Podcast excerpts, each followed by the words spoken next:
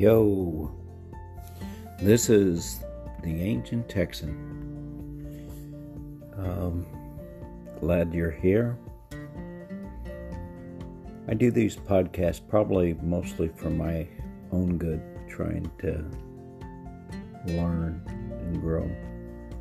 And I hope a few of it, a few of you uh, get help by listening or just enjoy. That's okay too.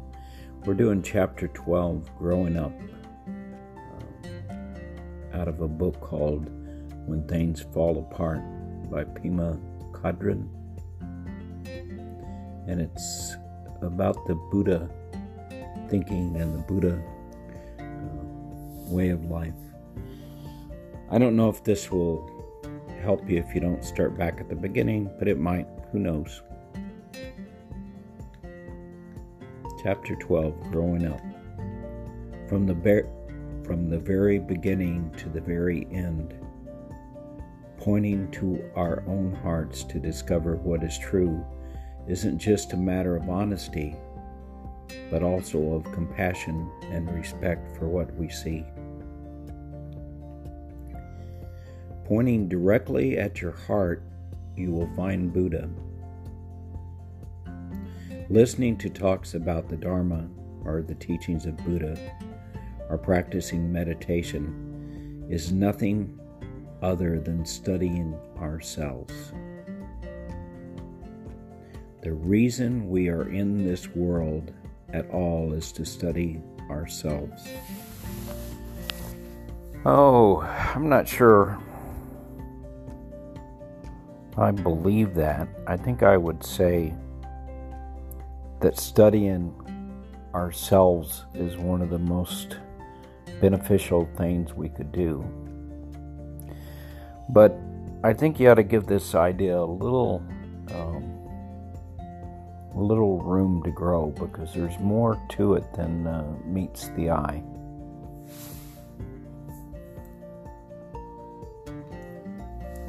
All the wisdom about how we cause ourselves to suffer and all the wisdom about how joyful and vast and uncomplicated our minds are. These two things, the understanding of what we might call neurosis and the wisdom of unconditioned, unbiased truth, can only be found in our own experience. Everything comes through you. Your whole view of the world comes through yourself and what you see and perceive. And so, only by unconditionally looking at yourself, your wisdom, your joys, your shortcomings, your suffering, your life experiences, can you understand the world? Bodhidharma, pardon my pronunciation, brought Zen Buddhism from India to China. He was well known for being fierce and uncompromising. There's a story about how he kept nodding off during meditation, so he cut off his eyelids. When he threw them on the ground, they turned into into a tea plant, and then he realized that he could simply drink the tea to stay awake. I'm not quite sure what this story means. Except that there's many ways to, you know, get at the truth and make an improvement. Um, and you maybe can find a kinder way to learn something uh, if you try. His big discovery was that by looking directly into our own heart, we find the awakened Buddha, the completely unclouded experience of how things really are. Reality has to come through you.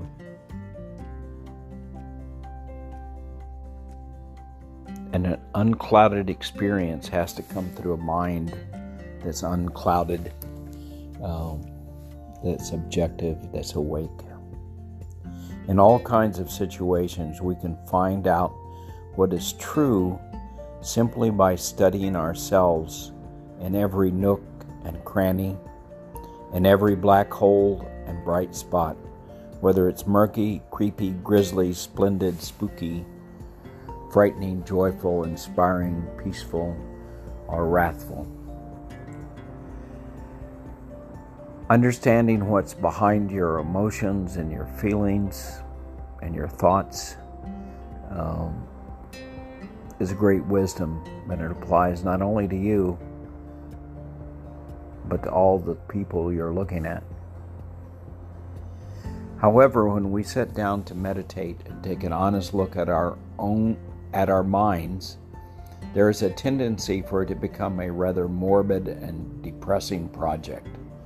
We can lose all sense of humor and sit with a grim determination to get to the bottom of the stinking mess. After a while, when people haven't been practicing that way, they begin to feel so much guilt and distress that they just break down. They, they might say to someone they trust, Where's the joy in all this? There's a phrase in the Bible, uh, Solomon, King Solomon, where he says, In much wisdom there is much grief.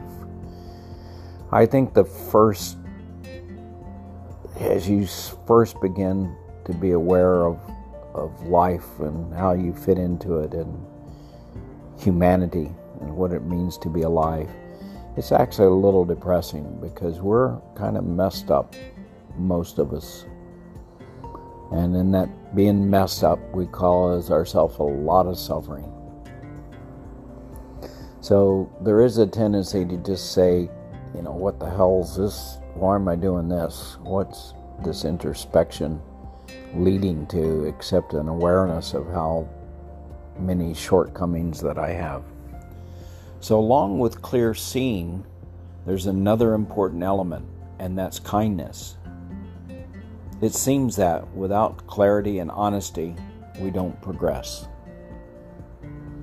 We just stay stuck in the same vicious cycle.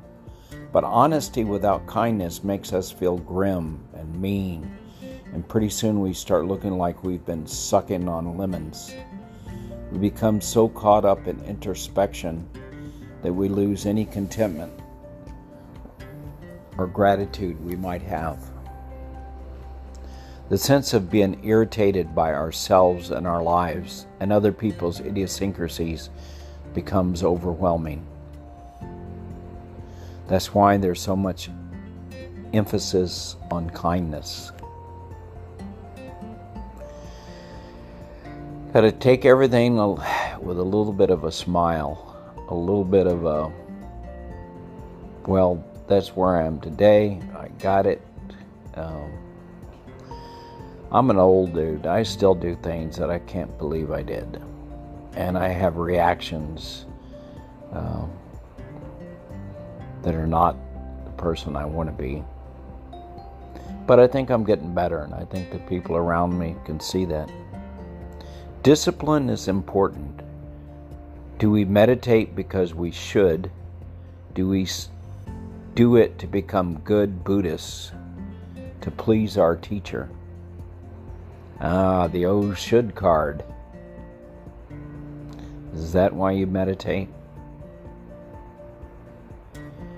How we regard that which arises in meditation is training for how we regard what arises in the rest of our lives. When you're meditating and thoughts float by and feelings, how you handle and do that deal with each of those that come by. If you can do it with graciousness and maybe a little detachment and a lot of kindness, uh, and just accept what comes by, and then go back to whatever you're focusing on, whatever your mission is in that meditation. Um, that's training for life. So the challenge is how to develop compassion right along with clear seeing. how to train in lightening up and cheering up rather than becoming more guilt ridden and miserable.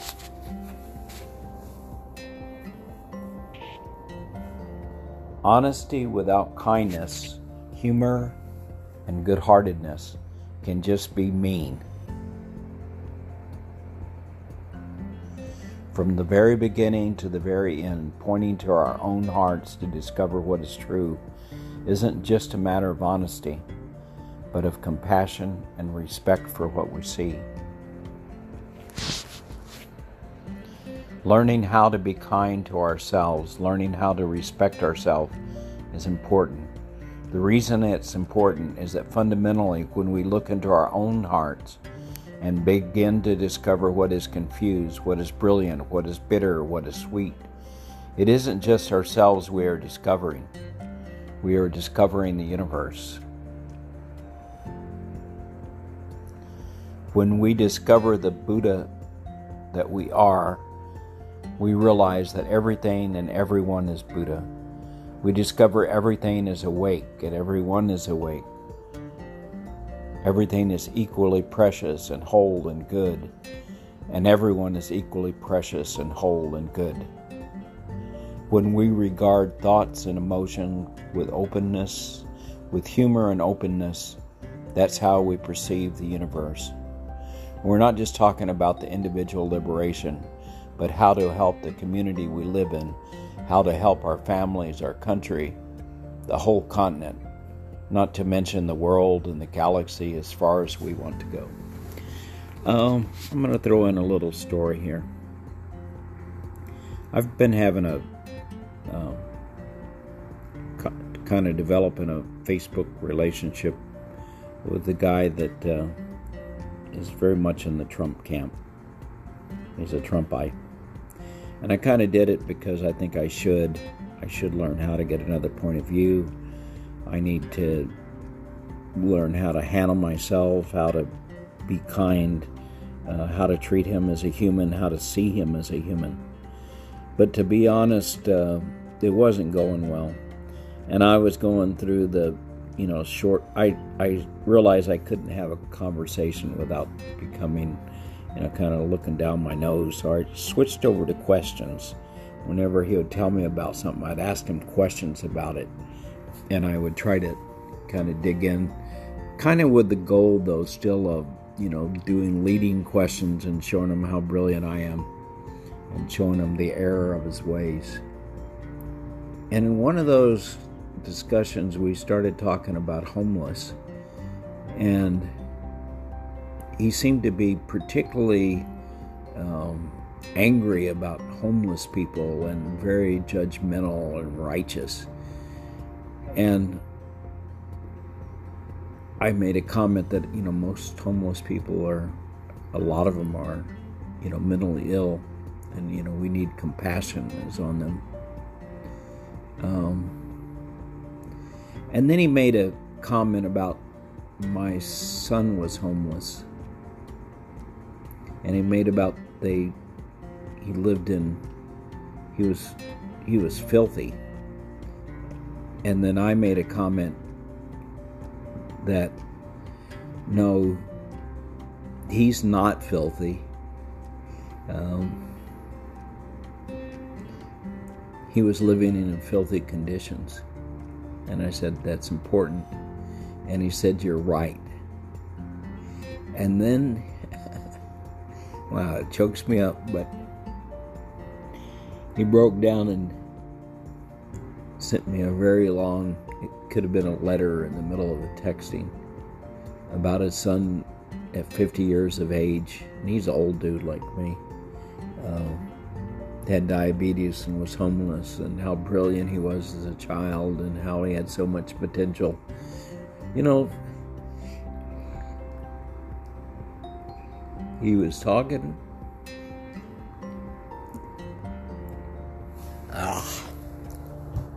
About his child, just like I talk about mine. Well, his son died you know, I picture under a bridge being homeless and filthy conditions. And he said, I tried everything to get him out of that.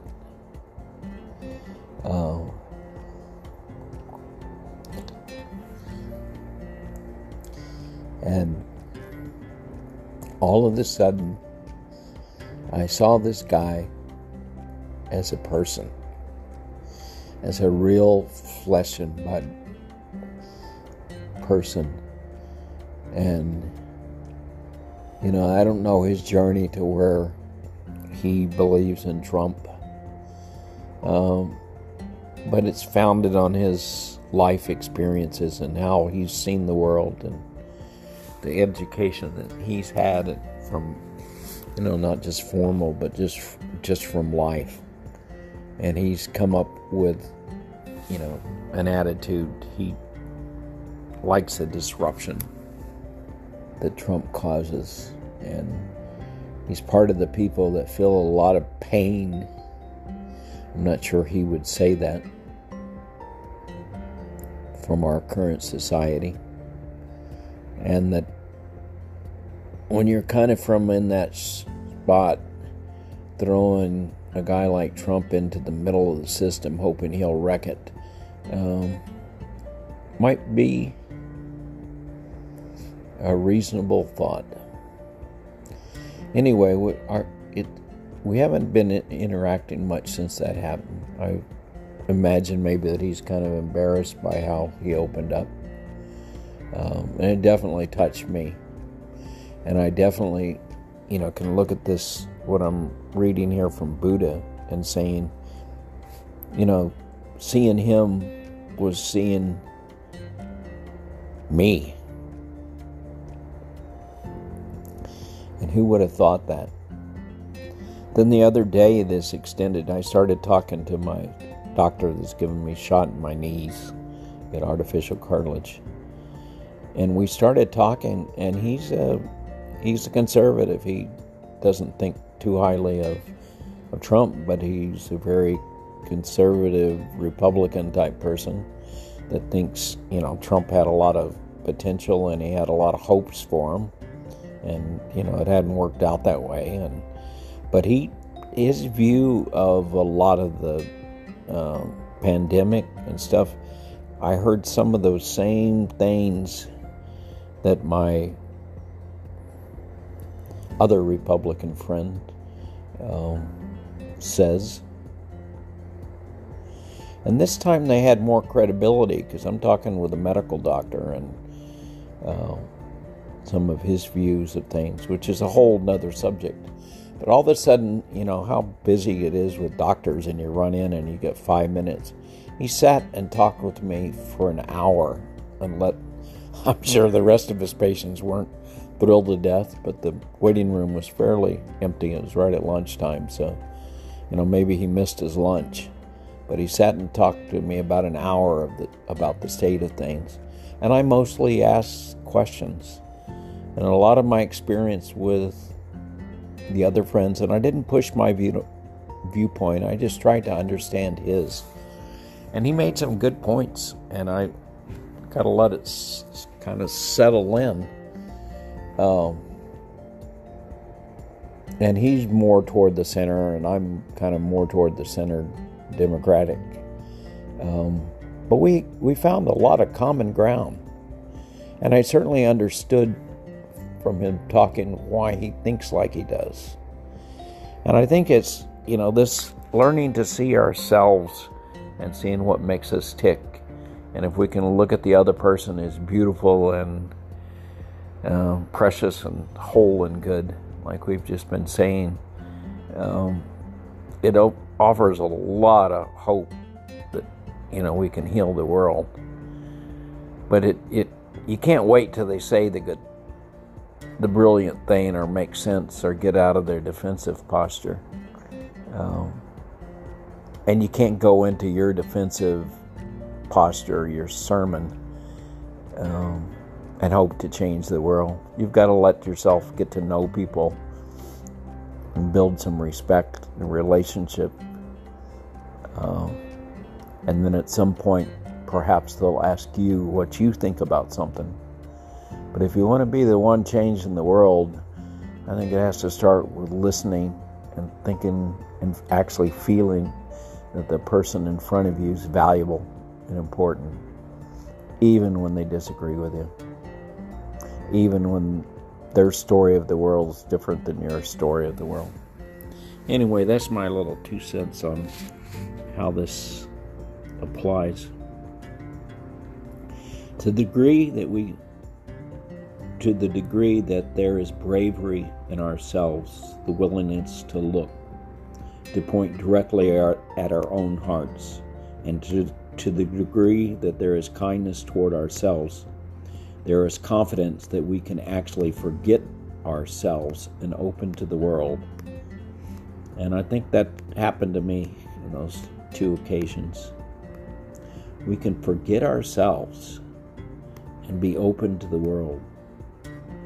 The only reason we don't open up our hearts and minds to other people is that they trigger confusion in us that we don't feel brave enough or sane enough to deal with.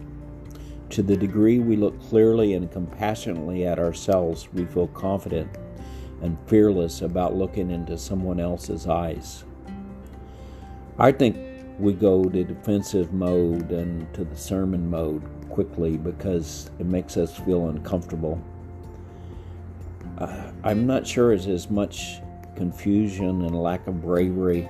It, it, it's some kind of fear reaction, the way that we often respond when someone says something strongly from a different point of view and maybe aggressively, that we can't stay calm. Uh, I have a daughter in law that kind of triggers that in me. And she's my greatest lesson. I've got to learn from that because I, me and her get in some, the last time we are together a few years ago, got in some terrible argument that was not good for anybody. And I have to learn, and it's, it, you got to start with yourself. You can't expect the rest of the world to, you know, cater to your growth. You've got to learn from each situation and you know, resolve and do the work to where you can just sit back and listen and get to know them and have the patience for it to come to where it's a mutual benefit for both parties. In fact, it's a benefit for you if you can learn to just see someone and see what's going on inside of them. See not so much their words and their logic and their anger but see the person and the fears and the suffering behind that. Um, anyway, that's our our goal. The more we relate with others, the more quickly we discover where we are blocked, where we are unkind, afraid, shut down. The more we relate to others, the more quickly we discover where we are blocked, where we are unkind, afraid, shut down. Seeing this is helpful, but it's also painful. Often, the only way we know how to react is to use it as ammunition against ourselves. We aren't kind, we aren't honest, we aren't brave, and we might as well give up right now. But when we apply the instruction to be soft and non judgmental to whatever we we see right at that very moment, then this embarrassing reflection in the mirror becomes our friend. Seeing someone else and being judgmental, uh, you just you can't be one thing one time and one time something else. When you're judgmental to others, you become judgmental to yourself. But where you whatever you're doing right now, you have to do it in a soft and unjudgmental way if you want to make progress. Seeing that reflection becomes motivation to soften further and lighten up more because we know it's the only way we can continue to work with others and be of any benefit to the world. You got to get rid of the harshness, the judgment, the unkindness, and you have to be soft and gentle even when someone else is being aggressive. And you can't just fake it. faking it doesn't work. It still comes out of your mouth. You have to understand that they're another human and they're going through the same suffering and that they're on a journey and they developed a story from from their journey. And you wouldn't have got exactly the same story if you were on their journey, but it wouldn't be the story you have now. It'd be a story probably closer to their story. That's the beginning of growing up. As long as we don't want to be honest and kind with ourselves, then we are always going to be infants. When we begin just to try to accept ourselves, the ancient burn, burden of self importance lightens up considerably. Finally, there's room for genuine inquisitiveness, and we find we have an appetite for what's out there. The ancient burden of self importance. That's why we think about what we're going to say when someone else is talking. We want to be important. We want to say something wise. We want them to think we're smart. We want to win an argument. But all of that has nothing to do with anything. Uh, if you're trying to make the world a better place and you're trying to make yourself a better person, um, it's all about treating yourself and other people well without judgment and with acceptance and love and kindness uh, if you want to change the world. Winning an argument, very seldom, in fact, I would say pretty close to never, changes anyone. Uh, they go home, lick their wounds, work on their argument, and occasionally, you know, you get a logical person and he'll change his argument, but uh, refine his argument is more likely. But that's not really, you know, touching each other and and the world is not won by debates. Um, I listened to AOC talking about how she had been insulted by a Republican. And of course, I'm I like her and I was on her side, although she did sound a little self righteous. And then the you know YouTube rolls over to the next tape, and all of a sudden it was a Republican talking, and he was being interviewed. He had a completely different story. Now I'm still biased toward AOC because that's her story's closer to mine, but I have to admit that I couldn't quite see her story the same way after I listened to his after I saw him as a real person, my story was not, my judgment against him was not nearly so harsh. And, you know, with my just two recent experience, one with a Trumpite and one with a Republican, uh, where they both seem pretty damn human. And not perfect. I'm not saying they're perfect, and I'm not saying I'm perfect. We're just humans with all our flaws and stuff. But having that recent experience um, kind of changed the way that I looked at the whole situation.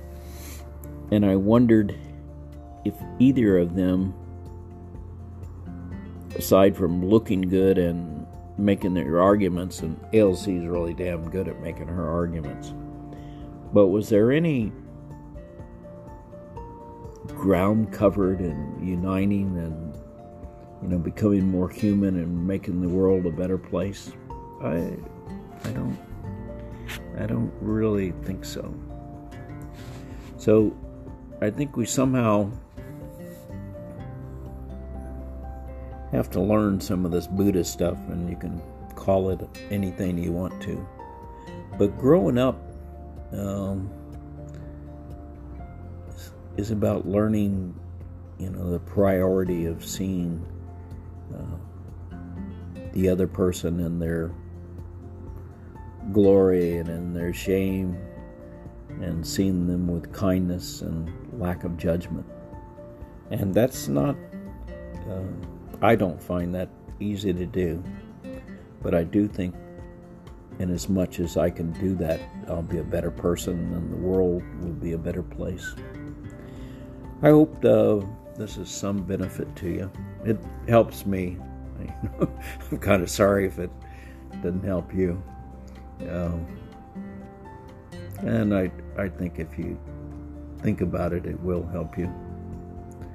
But this is the ancient Texan, uh, hoping that you have a good weekend and thanks for dropping by. Namaste.